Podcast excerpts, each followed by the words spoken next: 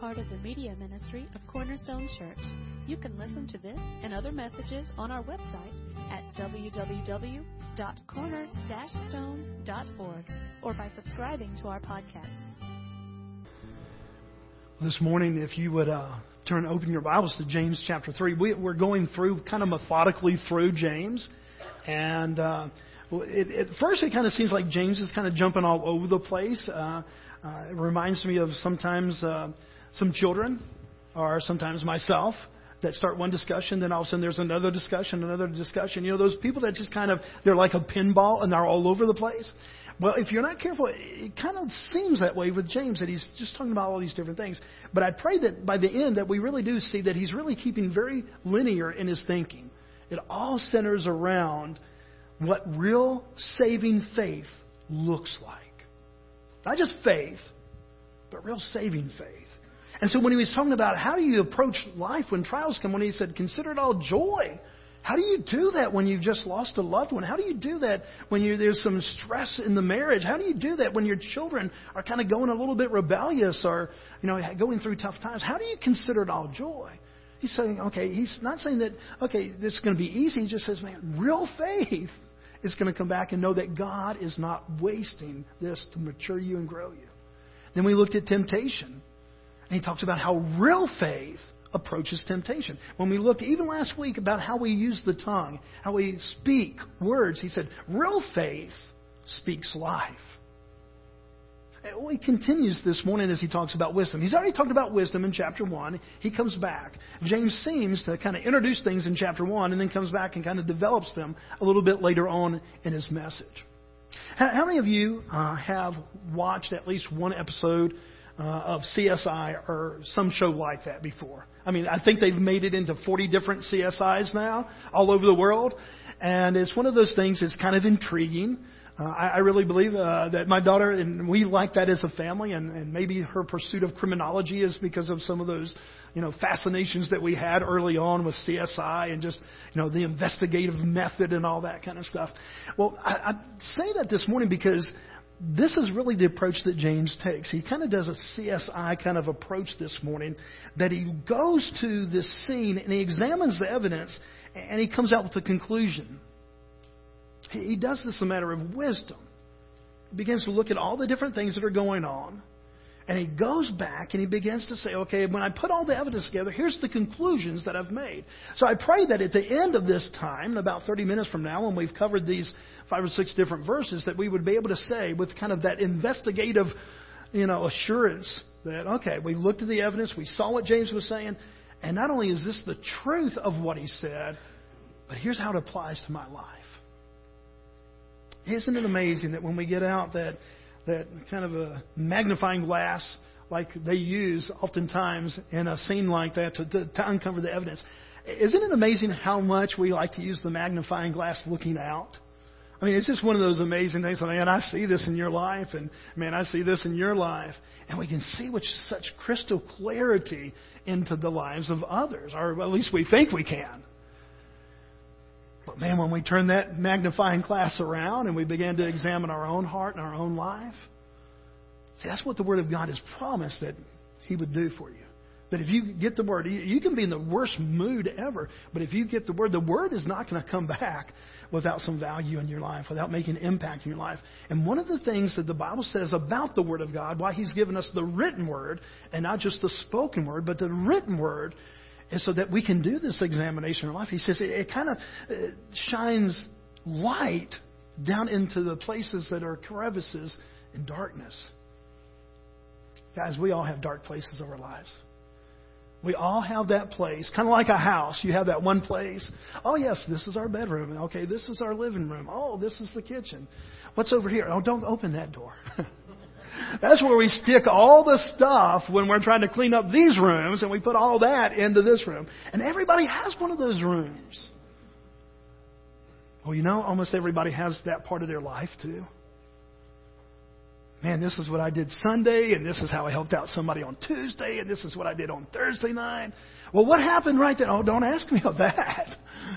That's where I stick all the junk in my life. And I close the door, and I'm the only one that knows the password to that door. Well, the Word of God opens up that door. It begins to shed light into that place that we try to hide from everybody else in the world. But get this, we even try to hide it from ourselves.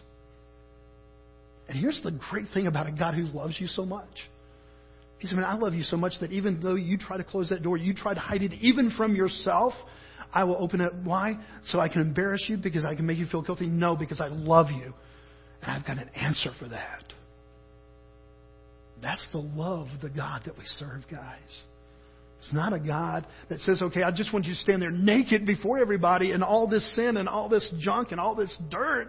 No, the God that says, I love you so much that, man, through Christ I can clean you up and I can show you a new way to live. Well, as we approach this whole area of wisdom, again, if you remember back in James chapter 1, verse 5, he asks a question. He says, uh, basically, my, my version there, he says, Do you need wisdom? And we discussed several weeks ago when we were looking at James 1 5 that the way that he wrote that in a lot of Hebraic Jewish people would write, it was just kind of a literary form. They would write questions that they already knew the answer to. And so they would write this question. And when he wrote that question, who needs some wisdom?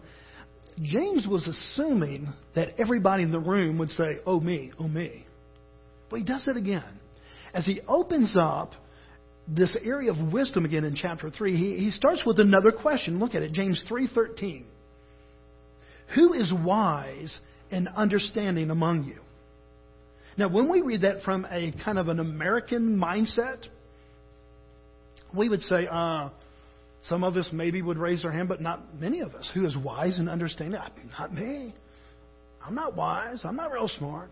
But that's not really all, that's not the form that he's writing. Trust me on this, that coming from a Jewish perspective, writing from a Jewish literary style, he's assuming that everybody in the whole crowd that he's writing to says yes to this.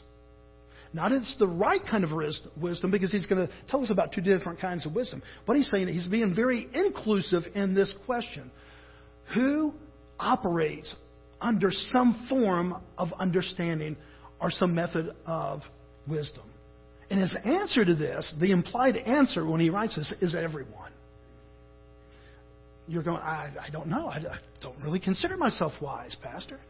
No. Do you consider yourself a fool? Do you seek foolishness? See, I've, I've met a lot of people that acted foolish, but I don't know that I've ever met anybody in my life that said, you know, I, I'm just proud of my foolishness, and uh, one day I aspire to be the town fool. Oh, forget that. I, I want to be the fool of the country.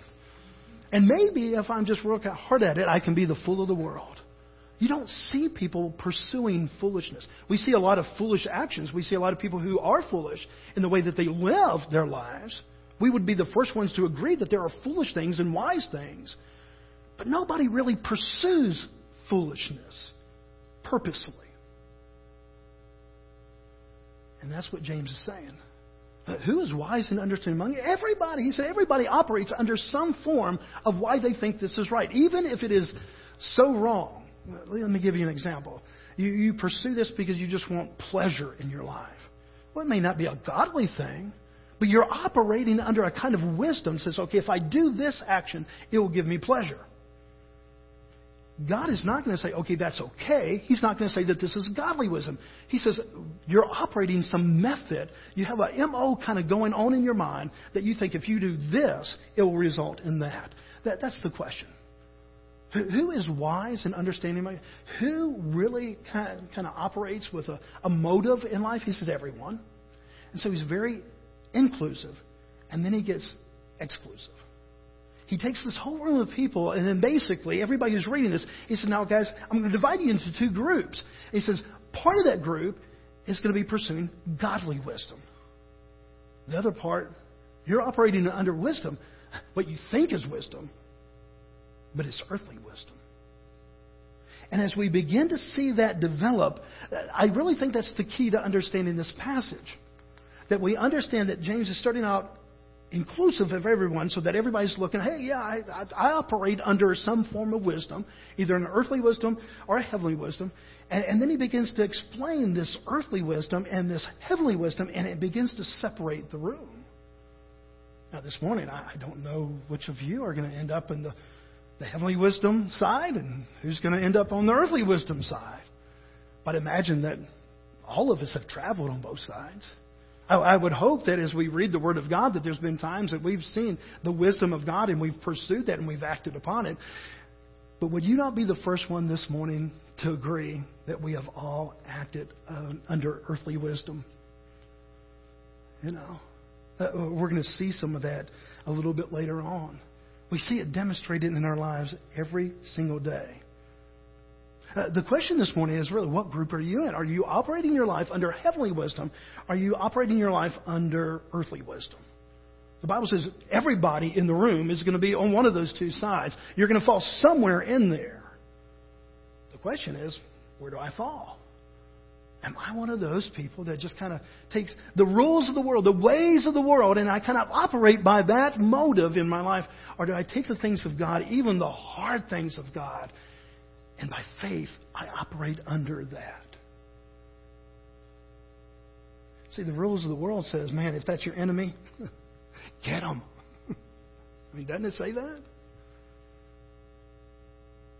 And Christ throws in this heavenly wisdom.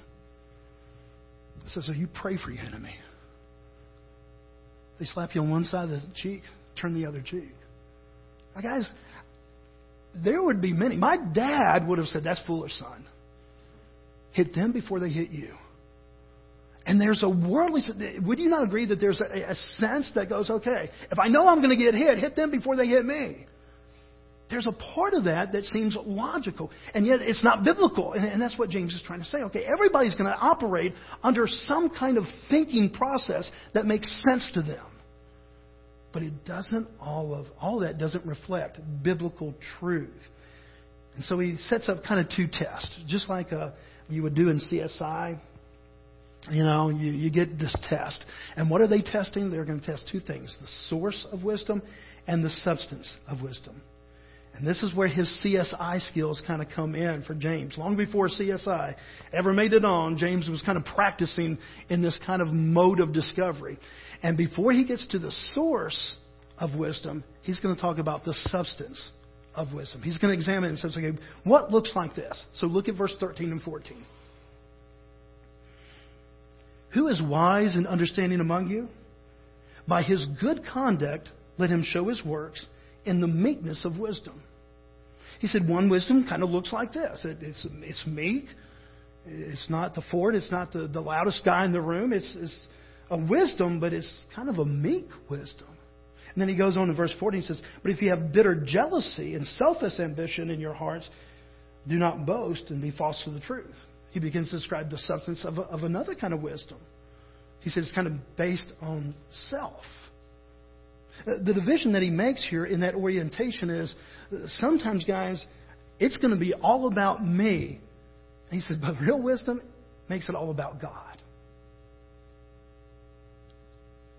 For those who have traveled with Christ for a while, a month, a year, 20 years, 40 years, you've walked with Christ. Don't you still feel that tension? Those days when really the wisdom that you're exerting has made it all about you. And those other days that you really did it right and you made it all about God. Don't you feel that tension? Don't you feel like, you know, how many of you feel like, you know, fence straddlers in life because we kind of go back and forth? It's like, okay, we know we need to make it all about God, and yet when that person cuts you off in traffic or when that your spouse said something that just kind of, you know, works the other way, or that person in the office got the raise because they were arrogantly pursuing that, they made it all about themselves and they, they end up getting the, the raise and, and, and you don't. It's really hard in those days not to make it all about yourself. It's really hard in those times going, okay, God, I tried to do it the right way, and look where I am now. That's where James says real faith comes in. He says, Do you really believe the promises of God? Do you really believe that all these things that God says that are true, even if the current situation doesn't seem to be turning out? Isn't that what faith is, guys? Is not trusting so much for the outcome today, but the outcome for eternity. Isn't that the challenge? Would it really be faith that every time you trusted God, the immediate the uh, reaction was immediate? It was an immediate blessing. You wouldn't even need, man, it'd be like going to the bank and having this card said, take as much money as you want. You go in the first time and you're going, I don't know this card. You know, Jason gives me this card and says, Hey, you, you can go down this bank and you can get as much money as you want. And I go, There's not a card like that. He said, No, I promise you it is. I go in the first time, and so you know, be a little reserved. I'll take twenty dollars. But the big smile of the girl says, Here's your twenty dollars. Have a good day. Well, I'm going back tomorrow. If not right after lunch. I go, you know, I really need fifty dollars. Well, here's your fifty dollars. Have a nice day. I mean, are you going to keep on coming back when the immediate return is right there and kind of incrementally kind of adjust that so that maybe by the end of the week, well, you know, I really need $10,000. Well, here's your $10,000. Have a good day. That doesn't take faith, guys. And if God operated that way, where we just come and said, okay, God, here's what I need, and He gave it to us immediately, would that really require faith? The biggest strain in our, our life of faith that there's a distance sometimes between the asking and the believing and the getting. And some of that may not even be realized in this world. I, I don't know what percentage I would put on this, but I would imagine that most of the promises that we have in Christ Jesus are not for this world. Would you agree with that? That most of them are for the eternal. That most of the promises that God has for us will be realized when we stand before Holy God one day. And then we'll know, man, He really did wash away every sin. Because right now I can sing a song about victory in Jesus and how He washed away every sin. But have you ever dealt with guilt in your life? Even after you confessed it and professed it to God, and yet you still kind of felt a little bit of that stain? See, that promise that He has washed away every sin and every stain of that sin, I don't know that we will realize the fullness of that until we stand before Holy God one day and we stand there and in that robe of righteousness that has been provided for Jesus Christ, when we see the holiness of God and we see that we are now robed in righteousness, we're going, man, He really did wash away every sin. But that's where faith comes in, guys. That's the challenge of faith. It's not immediate. It's the same for wisdom. He says there's two types of wisdom here. He said one operates in verse 13, meekness of wisdom. In verse 14, he says bitter jealousy and selfish ambition. He's kind of drawn that line. He says these are two different kinds. The meekness that he talks about is another word for that in the Greek that could just as easily be translated gentleness. And meekness is not usually what you and I think of. When we think of meekness, we almost immediately tie weakness with meekness. And that's why we go, okay, hit them before they hit you. Hey, nobody else is going to toot my horn. I got to toot my own horn. And when you start believing some of those lies about how to operate life in this world, well, James comes out and he says, Man, you, you want to have real wisdom? Real wisdom is, is really one of the characteristics is meekness. And that word meekness in the Greek is an illustration of a stallion, this big horse that has been broken and now can be ridden. He is just as strong as he was before, but now he has strength, power under control. That's the word meekness. Greatest example Jesus Christ. Did Jesus Christ ever lose his power when he walked on this earth? No, he put some self restraint. There was some self limitations, what the theologians call self limitations on things. He, he sweat just like you and I did. He got hungry just like you and I did. He didn't need to do those, but he, he kind of put himself into this body of flesh, and he felt the things that we feel. But he never lost the power. He self limited sometimes, but he never lost the power. He was still fully God, even though he was fully man. And yet he was totally meek. So, what does it mean to have a relationship um, uh, this relationship of meekness and wisdom. It means probably that you're not the loudest voice in the room. It means that you're not the one trying to push your own agenda. It means you're not the one who always points everything back to self. Think of the most godly person that you know, godly and wise. Most godly, wise person you know. Were they the loudest voice in the room? Were they always pointing back to self?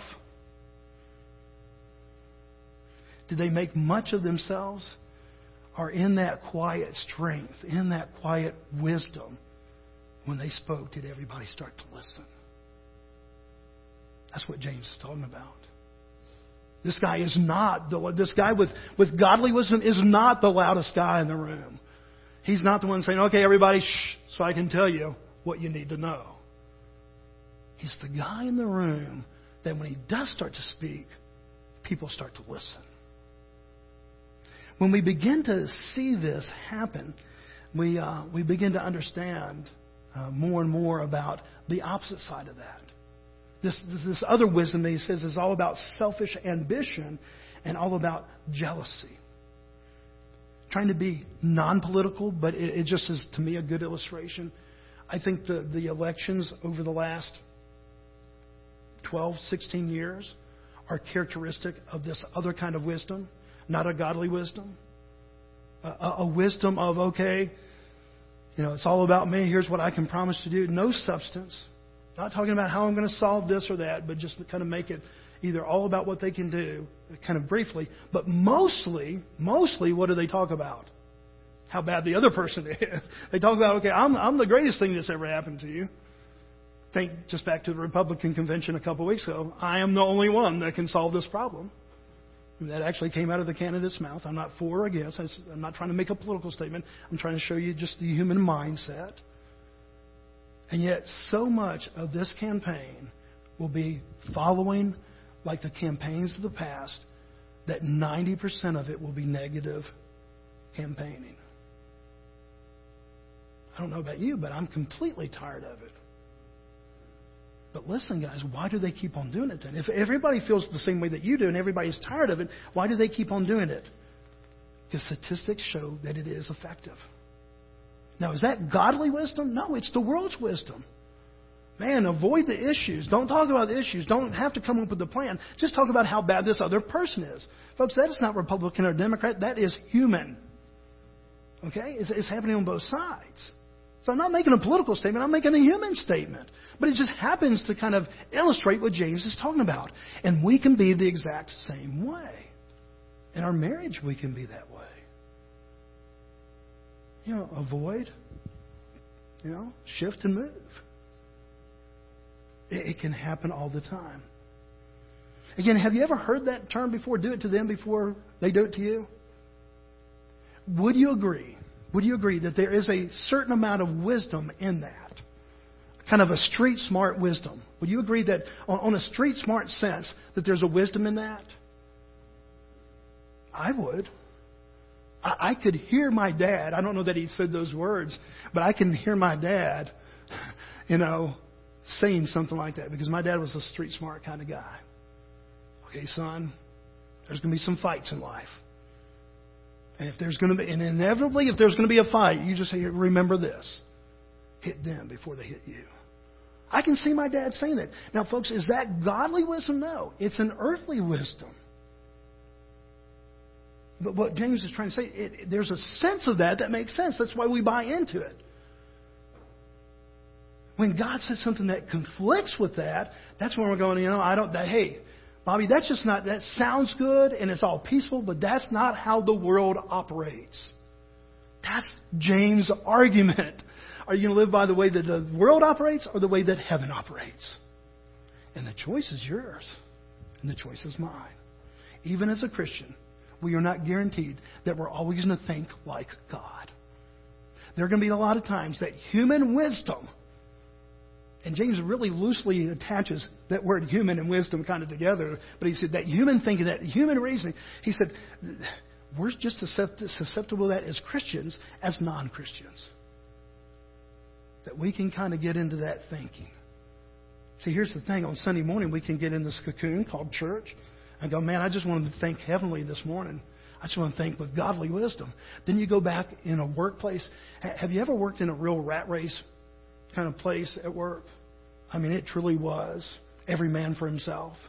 And it truly was dog eat dog. If you've ever worked in a situation like that, where there wasn't this team spirit and family spirit, but it was really this dog eat dog kind of environment, you know what you end up find, finding out about yourself? You're kind of a big dog yourself. I mean, the dog starts kind of biting on your tail a couple of times. You find out, man, I got a little bit of bark to come right back. I mean, anybody realize that about themselves? That's what James is saying.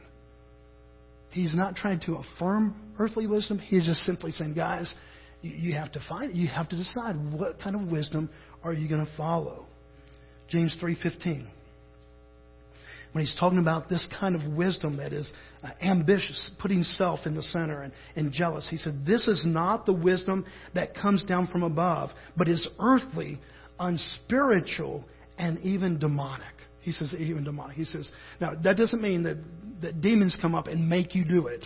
This is not, well, I wanted to go over there and hug the guy, but I ended up strangling him because the devil made me do it. You know, we, we don't have that defense. What he means is it's that kind of demonic where it's just anti-God. Doesn't mean that a little demon, you know, uh, three stooges, you know, angel over here, demon over here. Doesn't mean that we're always sitting here and there's a little angel and a little demon trying to kind of convince us. But it does mean that there's a spiritual war going on. That even though you're a Christian, you are still in the midst of a spiritual warfare. And this warfare is the things of God and the things of man going back and forth. And let's be real honest this morning. All of us, everyone in here, has a pull to that kind of wisdom. Man, if I don't look out for myself, nobody else is looking out for me. And how easy that is to creep into our mind and, and start to, to kind of dictate some of our behavior. And that's where James is coming back and he says, Man, you know, even if that's the rules of the world and that's the wisdom of the world, he said, that is not to be a part of your life. He says, I want you to take this meek approach. I just don't know about meekness. If you want to be a Christ follower, meekness should be one of the things that you aspire to. Greatest example of meekness ever, Jesus Christ. Philippians 2 3 the, the whole chapter of Philippians 2, but in Philippians 2 3, it says, Do nothing from selfish ambition and, and conceit. Okay, this is Paul writing. James is writing, and he's almost using the same words, the selfish ambition. He said that's the heart of what makes you operate that way. Paul comes back and says, do nothing from this kind of motivation. He says, we all have this motivation in there. It's all a part of uh, our heart, but we want to kind of slay this part of our heart. He says, Do nothing out of selfish ambition and conceit, but in humility count others more significant than yourselves. How many of you would agree with that statement? How many have ever struggled with living that out? There we go. That's what James is talking about. So he's not just saying, okay, all the people over here, you're just really godly, wise people over here. Man, y'all are just, you know, worldly, you know, self-centered people. No, he says, man, this is a struggle for Christian and non-Christian. One thing that I think James would readily agree with is that the non-Christian cannot think the things of God, the, the thoughts of God, cannot have godly wisdom. It only comes by relationship with God, the Word of God, and the Spirit of God. So if you're not a Christian, you know, you're still kind of over here on this other side of the room. Not because you've been bad. We were all bad. Just some of us have found Christ. As followers of Christ, these are our marching orders. That right there is a, is a marching order. As you go off to school tomorrow, as you go off to work tomorrow, as you raise your family, as you interact with husband and wife, as you interact with parents and children, as you just do life, this is your marching orders. This is part of what God has said. This is how you think and live. But it's a challenge. And so we come back and we go, man, that's just a big task. And what does Paul, when he wrote this to the Philippians, what does he follow it up immediately with? The example of Christ. I, I don't think I put this on there, but uh, it's, let me just read from Philippians, verses 5 through 8.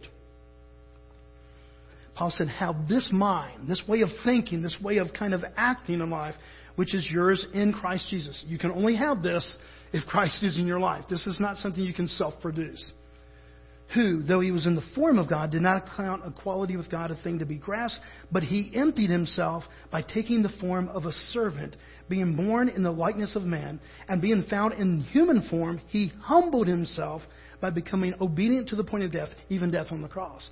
Paul goes at great lengths and said, Man, you know, you, you want to know what kind of actions, what kind of heart, what kind of way to react? He said, Just follow Christ. the one guy on earth that could say, I don't deserve this. The one guy who could ever walk this earth and say, I don't deserve this. And yet, what he did, he took it upon himself. It says that he emptied himself. Even though he was equal with God, he didn't go around going, You can't do this to me. He emptied himself and became obedient to death, even death on the cross. There's our example. So next time that you, you get, feel this tug of war going on, going, yeah, this is what the Word says. This is what God says. This is heavenly wisdom. But man, this is how the world operates. You have to make a decision. I have to make a decision. Will we operate by the world's rules or by the commandments of God? That's the challenge.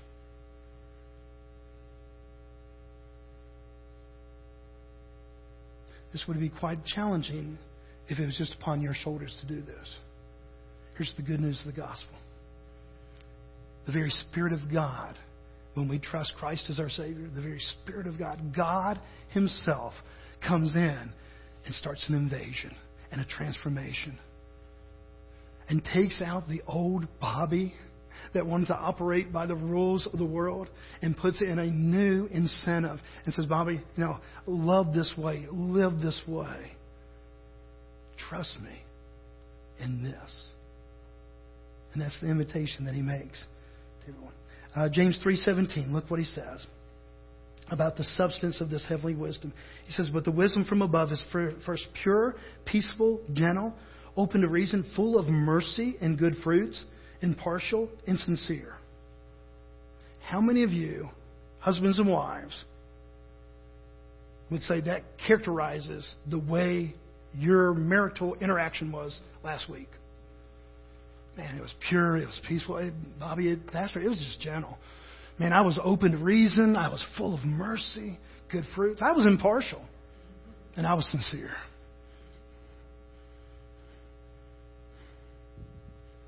That's hard, isn't it? He said, This is the heavenly. You know, he, he described the characteristics of, of this earthly wisdom. Now he says, and here's what heavenly wisdom looks. It looks a lot like what we saw in other places like Galatians, the fruit of the Spirit. Why? Because he said, Okay, this is what I can give you. Here's, here's the challenge. You die to self so that I can live in you.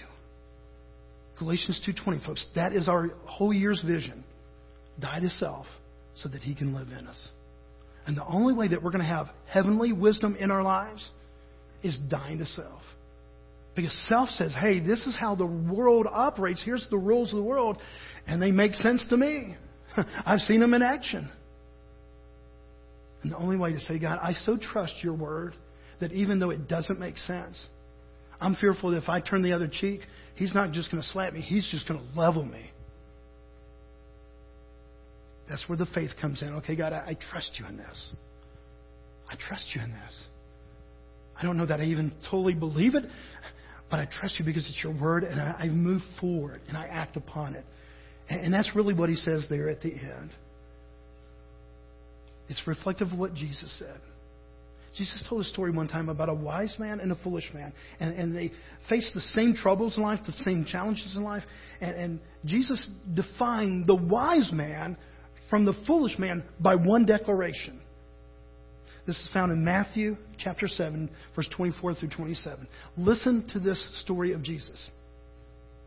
Everyone then who hears these words of mine and does them, and does them, will be like a wise man who built his house on the rock. And the rain fell, and the floods came, and the winds blew, and it beat on the house. But it did not fall because it had been founded on the rock. And everyone who hears these words of mine and does not do them is like a foolish man who built his house on the sound, sand, and the rains fell, and the floods came, and the winds blew about that house, and it fell, and great was its fall.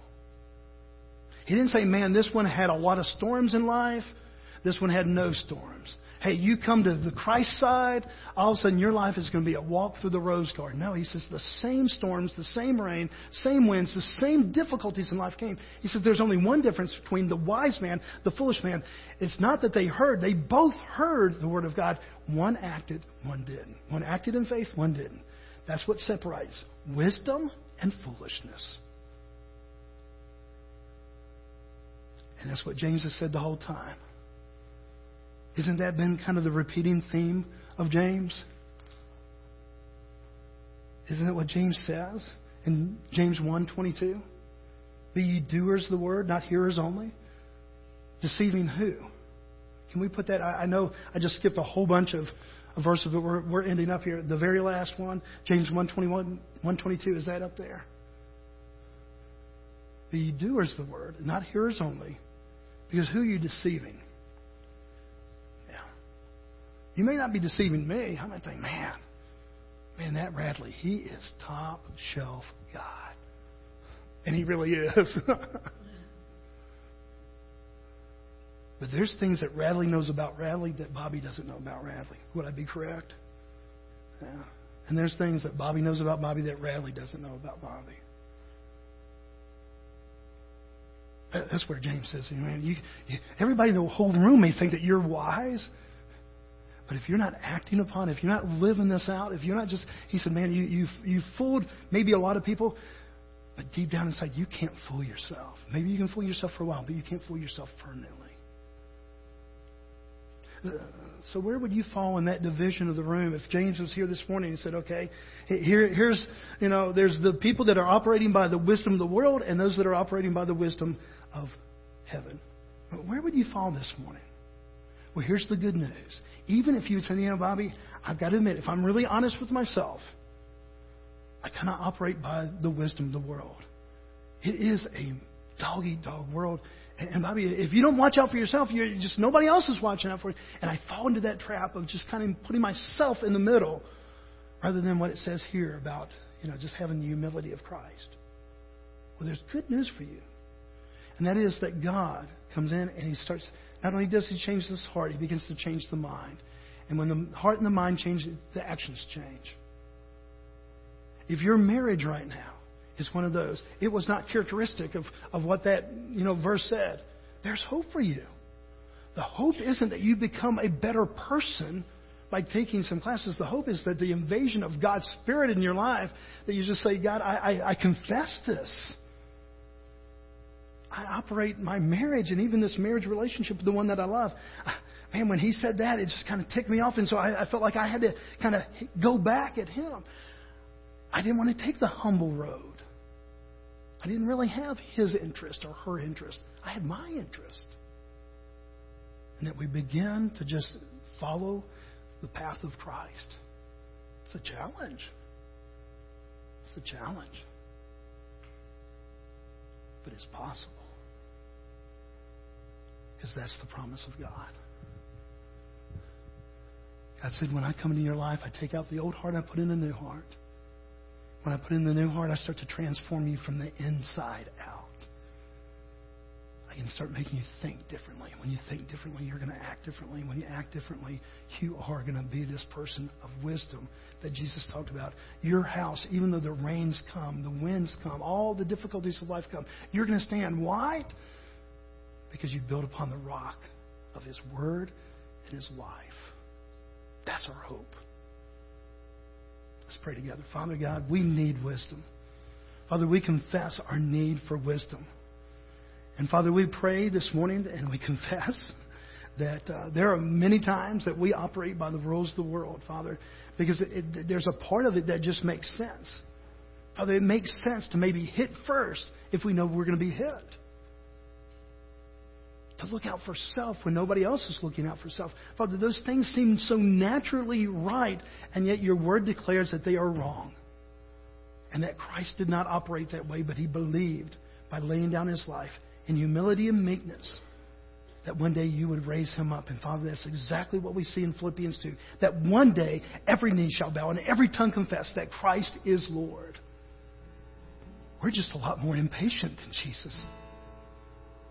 And Father, we kind of want that reward now. We want to do the holy things, but we want kind of a reward now for that. And it is hard, Father, to keep some of those treasures and some of those things for eternity rather than getting that treasure and that reward now. So will you give us faith? Will you give us endurance? Will you give us the ability to say, I may, if I do the right thing, if I follow Christ, I may not get a payment today, tomorrow, next week, next year, or even in this lifetime, but one day I will be before my God. And he will say, Well done, my good and faithful servant. Father, will you, will you let that be enough for us? Will you help us to act in faith and follow the mindset of Christ so that we can truly be wise people? We love you and we thank you. As we open up our hearts and our lives, Father, help us to uncover the evidence of where our heart is this morning. Help us to come running to you, Father, professing our need for you and for your forgiveness, your strength, and your wisdom. As we pray all these things in the name of Christ. Amen.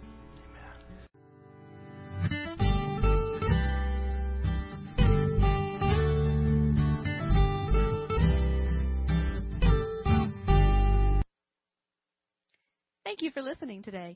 We hope this message was a blessing to you. To learn more about our church or our media ministry, you can visit us online at www.corner-stone.org or find us on Facebook.